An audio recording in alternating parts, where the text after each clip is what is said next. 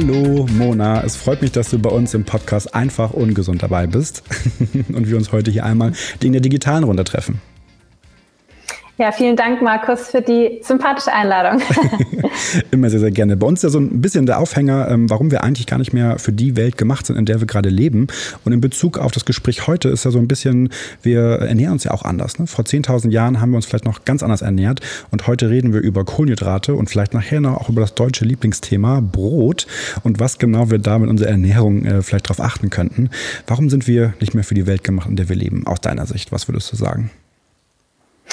Ja, früher war es ja tatsächlich so, dass wenn wir uns von stärkereichen Beilagen ernährt haben oder von Kohlenhydraten, dass wir dann wirklich auf das ganze Korn zurückgegriffen haben.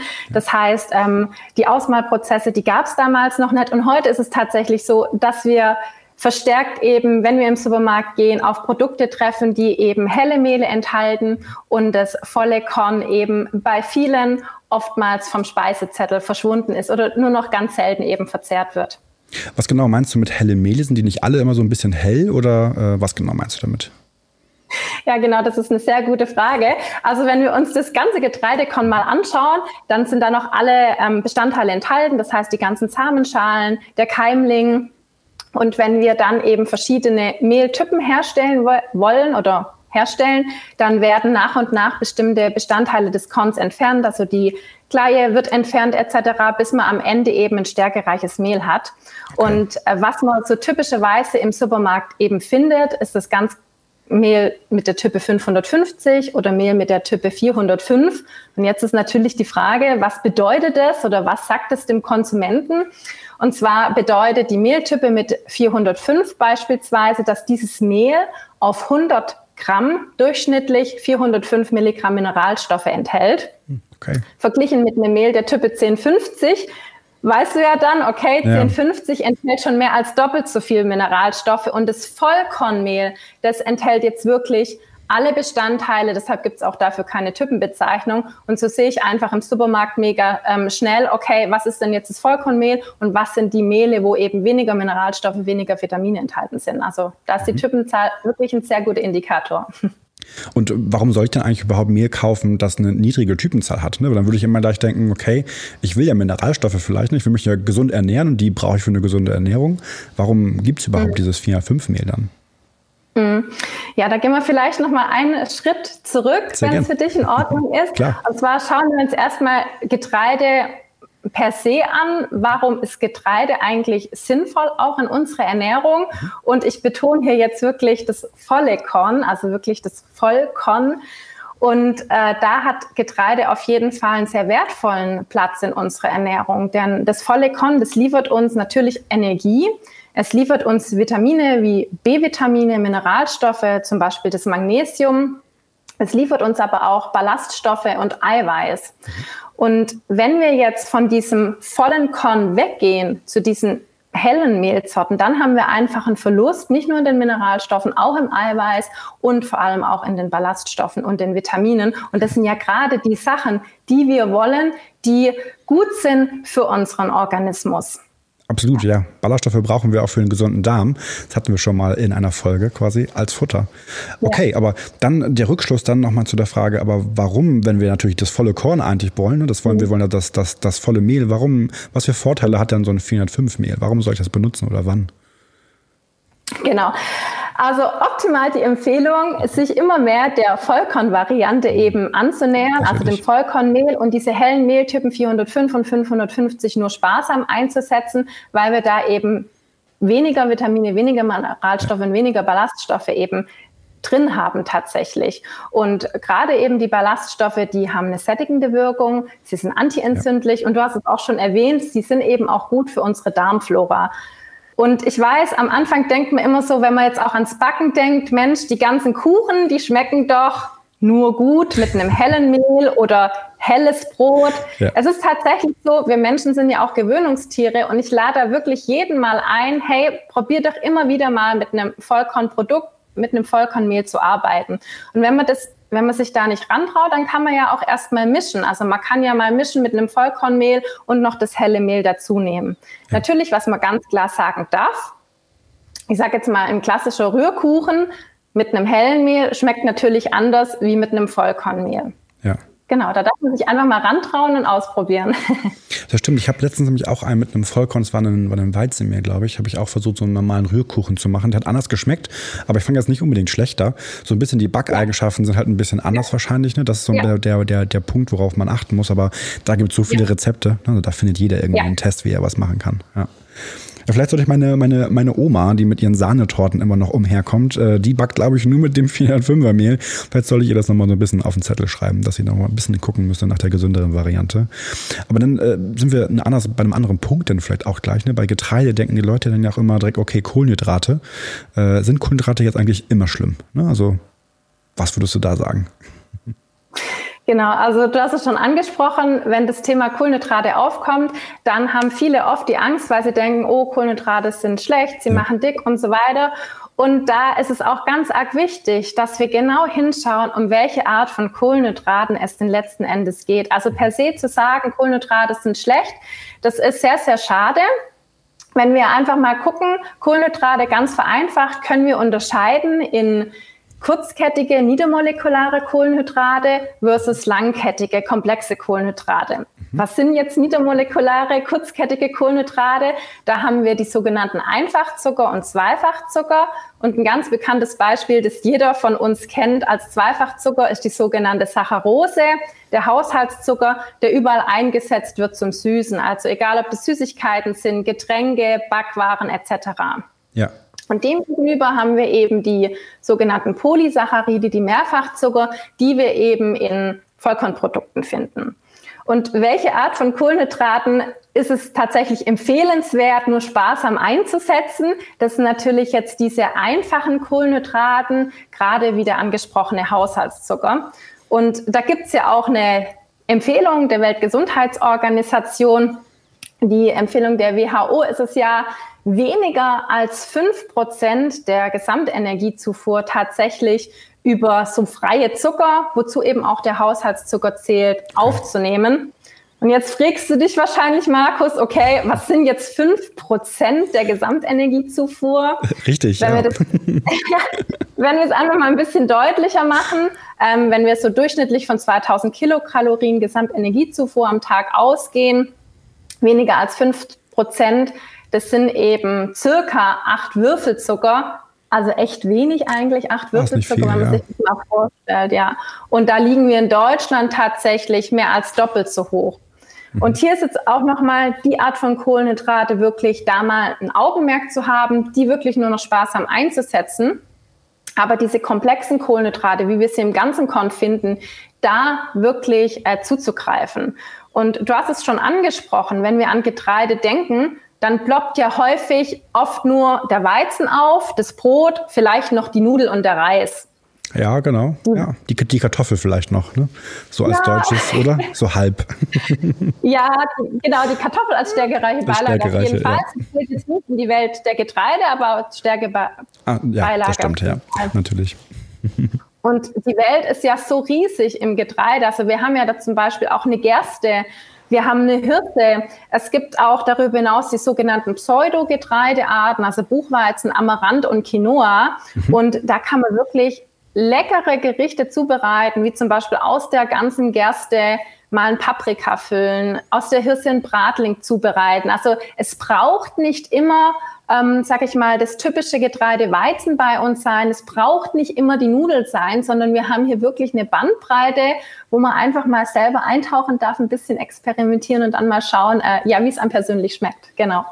Gibt es denn da vielleicht außer Geschmack, wenn wir jetzt sagen, es gibt eigentlich so viel mehr Getreidesorten und auch Pseudogetreidesorten, gibt es da irgendwie so den Star, würde ich mal sagen? Was ist so aus gesundheitlicher Sicht äh, der Star un unter den Getreidesorten? Mhm. Ja, das ist eine ganz interessante Frage. Ich glaube, da darf man auch immer noch mal unterscheiden, ähm, ob ich jetzt auch äh, vielleicht eine Unverträglichkeit habe oder Zöliakie habe. Dann fallen natürlich. natürlich, die glutenhaltigen Getreidesorten aus. Natürlich, Wenn man jetzt, sage ich mal, von einem normalen, gesunden Menschen ausgeht, ich glaube, da ist jedes irgendwo, wo es so seine Stärken beispielsweise okay. hat. Ähm, zum Beispiel der Hafer, er hat besonders äh, interessante Ballaststoffe oder auch ähm, der Buchweizen, der Quinoa, äh, Quinoa, ja, die zum Beispiel von der Aminosäurenzusammensetzung ganz interessant sind. Also da hat jedes so ein bisschen seine Eigenschaften und man darf sich da auch durchprobieren. Also mhm. ich greife gerade mal das Pseudogetreide Buchweizen raus. Buchweizen ist zum Beispiel geschmacklich, finde ich persönlich jetzt zu unterscheiden von den anderen Getreidesorten. Manche mögen es, manche mögen es nicht. Ich persönlich finde es super lecker, weil es einfach nochmal so eine Abwechslung im Geschmack tatsächlich ja. äh, bietet.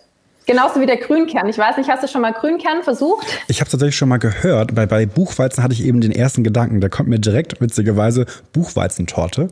Also gar nicht so ein gesundes Rezept, aber mir kommt ja. direkt im Kopf Buchweizentorte von meiner Oma. Ähm, aber wahrscheinlich ja. kann man damit noch viel mehr Sachen machen. Ja, und Grünkern gehört, auch schon mal gesehen, aber noch nicht benutzt beim Kochen. Ja. Mhm. Soll ich es mal probieren? Ja, also Bu Buchweizen, da habe ich echt auch an deine Oma gedacht, weil du mir vorher erzählt hast, dass Richtig. sie gerne backt und so weiter. Und ja, auch mit einem Buchweizen kann man echt einen leckeren Biskuit machen. Also so eine mhm. Biskuitrolle, sehr, sehr lecker. Und mit dem Buchweizen kann man eben, was ich ganz klasse finde, den kann man auch anrösten. Also die hm. Körner selber weil die sind nicht so fest, wie man erwarten würde. Also okay. die sind relativ weich dann auch, wenn man drauf beißen. Die kann man auch als Topping wunderbar über Salate geben, ins Müsli, als Obstsalat. Ja. Hm. Also wäre deine Aussage vor Getreide, muss man eigentlich keine Angst haben. So diese typischen Low Carb, ich esse keine Nudeln und kein Mehl in irgendeiner Variante mehr, würdest du eher nicht empfehlen grundsätzlich.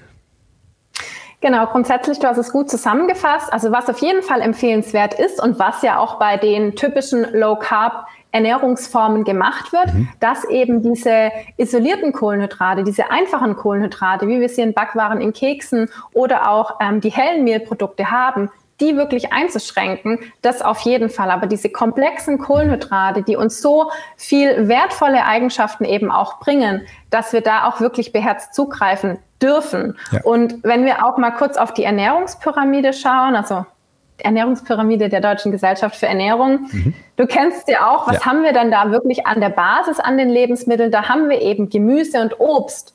Und darüber kommen eben diese stärkereichen Beilagen. Und hier auch ganz klar die Empfehlung Vollkorn. Und man wird tatsächlich auch schneller satt. Ja.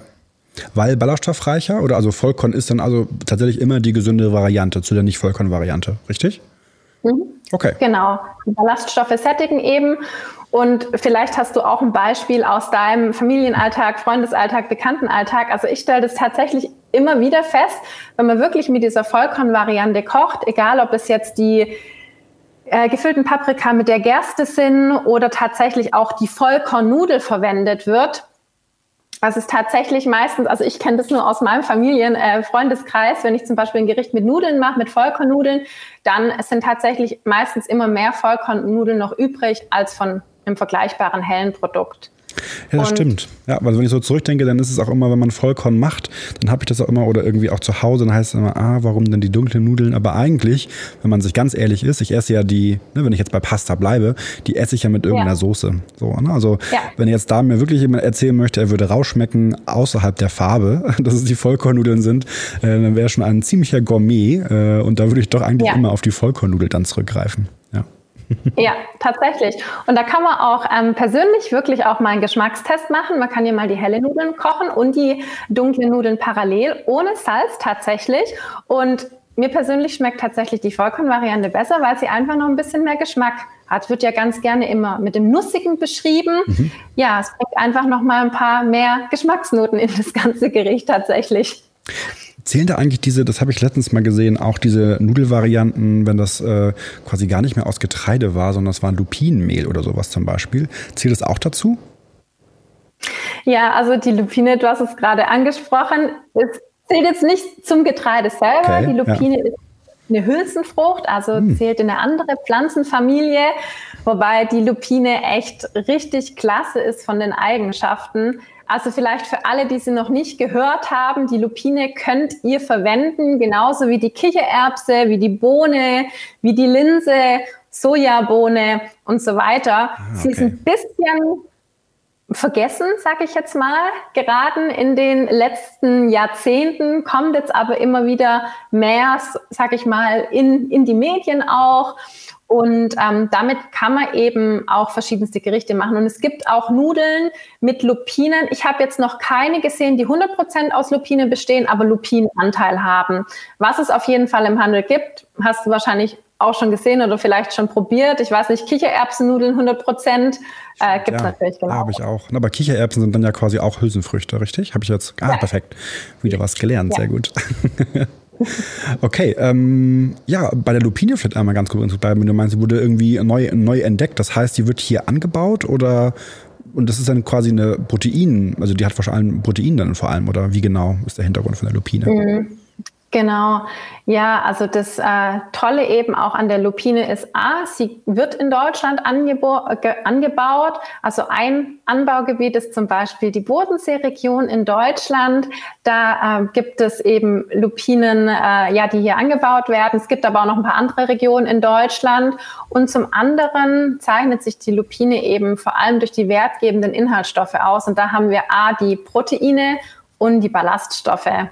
Und äh, die Lupine ist hier tatsächlich absoluter Spitzenreiter, denn sie liefert auf 100 Gramm bis zu 40 Gramm Eiweiß. Oh, wow. Und das auch von einer guten biologischen Wertigkeit tatsächlich.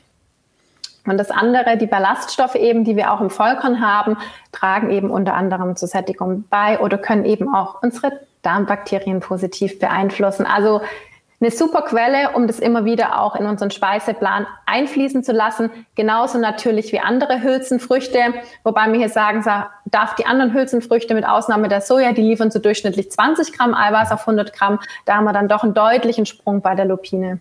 Ja. Okay, das sind so, so Linsen dann quasi, ne? Rote Linsen, Berglinsen, gelbe Linsen, all sowas? Oder ist das nochmal was anderes?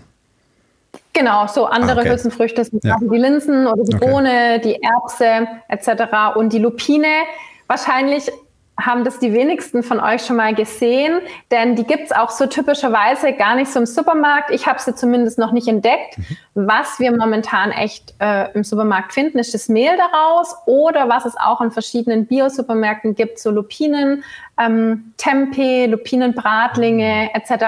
Das habe ich auch schon gesehen. Und die Lupine ist eben gelb.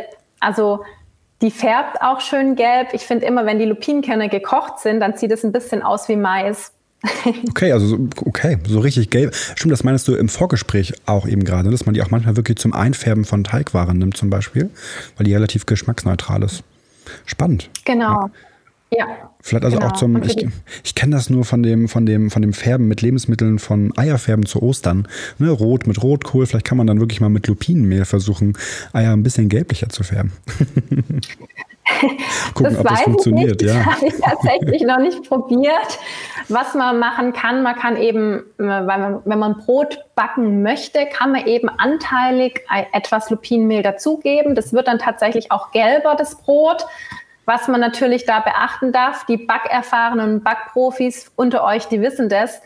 Hülsenfrüchte haben keine äh, Backfähigkeit, ja. weil ihnen eben auch das Gluten fehlt, mhm. sondern ich empfehle immer so maximal 15 bis 20 Prozent Lupinenmehl zu einem typischen Brotteig dazu, dazu zu geben, dass man eben noch die Ausbildung von dem typischen Teiggerüst einfach hat. Aber die Gelbfärbung, die hat man eben trotzdem. Und man wertet es nochmal hinsichtlich des Eiweißgehalts auf, genau. Das genau, dann wäre es ja quasi wie so, ein, wie so ein Proteinbrot. Ne? Das habe ich manchmal schon mal im Supermarkt gesehen, quasi nur selbst hergestellt dann zu Hause. Ja, okay. könnte man machen, ja. Spannend. Ja, oder mit, ja. Kann nicht unterbrechen. Ich, ich wollte nur, wir haben so viel über verschiedene Hülsenfrüchte und auch gesprochen und ähm, über die Getreidesorten. Also ist auch eigentlich der Punkt so individuelle, also individuelle Ernährung, ne, den wir heute irgendwie immer mal wieder auf, aufgreifen können. Auch du eingangs quasi meintest, hat jetzt jemand vielleicht ne, bestimmte Reaktionen, äh, Unverträglichkeiten e eventuell oder auch Allergien gegen bestimmte Produkte. Da kann man ja super drauf eingehen. Also es gibt super viele Alternativen zur klassischen Weizen. Das habe ich jetzt schon mal so rausgehört. Ja. ja. Genau. Und äh, so sehe ich das auch. Das Einzige ist, wenn man immer ein bisschen offen durch die Welt auch geht und wirklich auch Neugier mitbringt und sich wirklich auch auf was Neues einlassen möchte, dann kommt ein, einem auch ganz viel entgegen. Und da gibt es ein ganz tolles Zitat von Goethe, das ich hm. ganz oft zitiere. Ähm, einen Moment, lass mich kurz drüber nachdenken. ähm,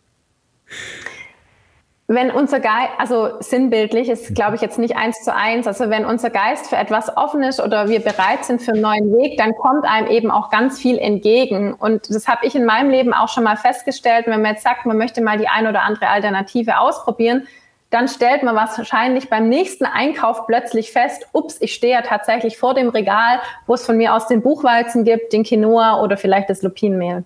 Okay.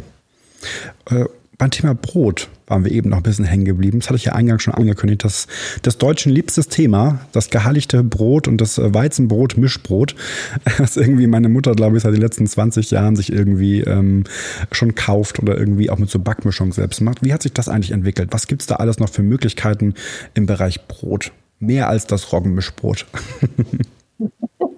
Oh ja, also Brot äh, sehr lecker und in allen Variationen denkbar.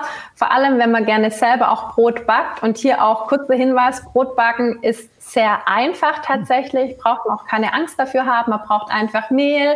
Wenn man Hefebrot backt, Hefe, Salz, vielleicht das ein oder andere Brotgewürz noch. Und da kann man wirklich nach Herzenslust tatsächlich auch mischen. Also man kann alle Arten von Ölsaaten, ähm, Trockenfrüchte, Nüsse noch dazu machen und sein persönliches Lieblingsbrot tatsächlich zusammenmischen. Der Vorteil natürlich, ich weiß immer, was drin ist und ich kann mir auch tatsächlich ein echtes Vollkornbrot selber zubereiten oder ein Vollkorn oder ein Brot, das überwiegend aus Samen, aus Ölsamen besteht. Was genau Denn, sind Ölsamen? Mhm, ja, also als Ölsamen zählen zum Beispiel die Leinsamen, ah, okay. Gold oder Braun. Dann haben wir die Kürbiskerne, die Sonnenblumenkerne, Sesam, Mohn. All das fällt eben unter diese Ölsamen. Und wenn, wenn wir beim Bäcker stehen, vielleicht ging es ja auch schon mal so, wenn wir da jetzt ein Brot kaufen wollen, Vollkornbrot oder ein Vollkornbrötchen, dann ist es, oder ging es mir schon ganz oft so, dass ähm, viele ähm, Verkäufer, Verkäuferinnen gar nicht richtig wissen, was jetzt überhaupt in dem ja. Produkt drin ist, ob es jetzt wirklich ein Vollkornbrot ist oder ob nur anteilig Vollkorn ist. Da hilft wirklich nur gezieltes Nachfragen oder als Alternative, ich probiere mich da mal aus und ja, kreiere mir mein eigenes Lieblingsbrot tatsächlich. Okay, was, ist, was ist dein Lieblingsbrot? Schwierige ja, Frage also ich, wahrscheinlich. Äh, ich backe ganz gerne mit Dinkel tatsächlich, mit hm. Dinkelvollkorn. Und was auch super lecker schmeckt. Das ist zum Beispiel eine Mischung, da kann ich auch im Nachhinein gerne das Rezept nachreichen, äh, wenn gewollt oder wenn Interesse da ist. Das besteht aus Chiasamen, aus Mandelmehl, aus Haferflocken und das ist wirklich so ein ganz körniges Brot. Das ist ganz dunkel und ist dennoch saftig. Also das ist wirklich eine Ballaststoffbombe pur und äh, sehr würzig, weil eben ja alles Mögliche dabei, Sonnenblumenkerne, Chiasamen, Haferflocken, also sehr kündig und geschmackvoll interessant. Ja. Okay, ähm, dann der Punkt vielleicht noch, was bei Brot bei vielen vorkommt oder was, ich will nicht sagen Trend, ich finde es eher eigentlich etwas Positives, dass auf Menschen äh, Rücksicht genommen wird, dass äh, die zum Beispiel an der Zöliakie leiden, ne, also eine Glutenunverträglichkeit im starken Ausmaße schon, dass es dafür auch verschiedenste äh, Produkte auch schon gibt. Wenn man wahrscheinlich einen Bäcker gefragt hätte vor 30 Jahren nach einem glutenfreien Brot, hätte er gefragt, Gluten was? Äh, das brauche ich doch, damit das Brot überhaupt aufgeht und eine Struktur macht äh, und all sowas. Wie sieht es da so aus in diesem glutenfreien Kosmos? Was sind da aus deiner Sicht die aktuellen Trends und wo geht das da so hin? Mm. Ja, also das Schöne ist, dass sich im Vergleich von, von zu, vor 30 Jahren zu heute wirklich auch ein Wandel vollzogen hat. Ja. Nicht nur im Bereich Getreide, sondern auch grundsätzlich in der Ernährung, dass es offen ist und dass es keine Randerscheinung mehr ist, sondern dass die Betroffenen auch wirklich ernst genommen werden und dass es viele Alternativen mittlerweile gibt. Ja. Also ich komme gleich nochmal auf das Gluten-Thema zu sprechen. Ich kenne das nämlich aus meinem persönlichen familiären Hintergrund, ah, okay. dass mein Bruder mit einer, also wenn es okay ist. Klar, ja. Mein Bruder kam nämlich mit Neurodermitis auf die Welt tatsächlich. Und ähm, damals wurde eben meine, meinen Eltern empfohlen, dass sie auf die Getreideart Dinkel wechseln sollen, weil das wohl Besserung zeigt. Und mhm. damals war es tatsächlich auch so, Dinkel gab es in den Supermärkten nicht so verfügbar, wie wir es heute tatsächlich finden. Und meine Mama ist dann tatsächlich in Mühlenladen im Nachbarort gefahren, hat sich die ganzen Körner gekauft, hat sich dann für zu Hause noch eine Getreidemühle, so eine Hausmühle zugelegt und hat dann das Korn selber vermahlen. Und auch hier nochmal in dem Mühlenladen, der, da, der war damals sehr klein, also das war ein einziger Raum. Heute ist echt eine große einladende Verkaufsfläche.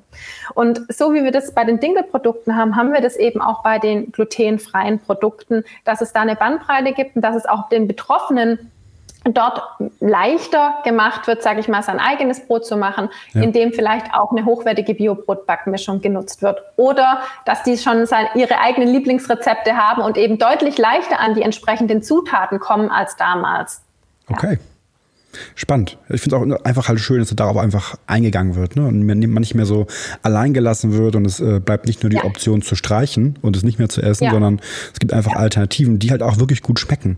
Ich glaube, ich war vor zwei Jahren mal, waren wir auf einer Messe, wo auch so ein glutenfreier Stand war und das war alles so unglaublich lecker. Ich hatte noch so glutenfreies Brot noch so als ein bisschen gummiartig oder steinig irgendwie mhm. in Erinnerung, aber es war tatsächlich lecker, auch die Alternativen. Ja. Ja, auf jeden Fall. Ich klinge da kurz nochmal ein. Ich ja. habe vorhin kurz von einem Rezept erwäh äh, erwähnt, das mhm. ähm, ich erzählt habe mit den Ölsamen, den Haferflocken und den Chiasamen. Ja. Also das ist ein Rezept, das kann man auch glutenfrei gestalten, wenn man glutenfreie Haferflocken verwendet mhm. und ähm, schmeckt einfach super lecker. Das wäre eben auch eine Möglichkeit. Ja. Okay. Ist Hafer nicht glutenfrei oder muss man da auf was Spezielles achten? Das weiß ich gar nicht so genau. Genau, also es kommt immer ein bisschen drauf an. Es gibt äh, im Handel Hafer, das eben auch als glutenfrei ausgezeichnet ist. Ah, okay. Da würde ich immer auf dieses typische Symbol achten, wo die, mhm. wo die Ähre, die durchgestrichene Ähre eben abgebildet ist. Ja. Und ähm, bei allem anderen kann es eben auch sein, dass da noch äh, Spuren enthalten sind, ja. Okay, Spannend. Auf jeden Fall werde ich, glaube ich, heute Abend mir mal ein Chiasamenbrot-Rezept schnappen und vielleicht mal direkt was zusammenrühren. Äh, ich werde berichten in den Kommentaren. aber, auch, ähm, aber auch die Zeit äh, rennt immer davon. Wir haben ja immer so eine halbe Stunde ungefähr. Ganz abschließend aber frage ich natürlich jeden Gast immer noch, wir sind ja der Einfach Ungesund Podcast. Was wäre dein Number One-Tipp für ein einfach gesundes Leben? Für ein einfach gesundes Leben mit mehr Achtsamkeit tatsächlich durch den Alltag zu gehen. Okay. Also den Status quo einfach mal zu hinterfragen und ähm, ja, alles mal genauer anzuschauen. Ja. Sehr gut. Und hast du irgendein ungesundes, ein einfach ungesundes Habit-Verhalten, äh, das du irgendwie nicht ablegen kannst? Was wäre das? Ja, da überlege ich ganz kurz, was es denn sein könnte. Ähm, so richtig ungesund. Äh, fällt mir jetzt gerade spontan gar nichts ein. Ähm, es liegt aber wahrscheinlich auch daran, ich kann es vielleicht schon früher sagen, also ich habe ja erzählt, dass mein Bruder mit Neurodermitis auf die Welt kam und ich durfte früher als Kleinkind eigentlich nie Süßigkeiten vor ihm essen, okay. weil es wäre ja gemein gewesen, wenn das er es nicht essen konnte. Ja. Und das fand ich früher wirklich immer ziemlich belastend. Und damals habe ich mir dann immer gesagt, wenn ich groß bin, wenn ich groß bin, dann esse ich aber diese Süßigkeiten so viel ich möchte. Und tatsächlich, jetzt bin ich groß, jetzt bin ich erwachsen, habe ich aber gar nicht mehr den Drang, Süßigkeiten tatsächlich zu essen. Und ähm, ja, so hat sich das bei mir entwickelt. Sehr gut, dann war es ja vielleicht gar nicht so schlecht, richtig, genau. Genau, wer weiß, es ist super.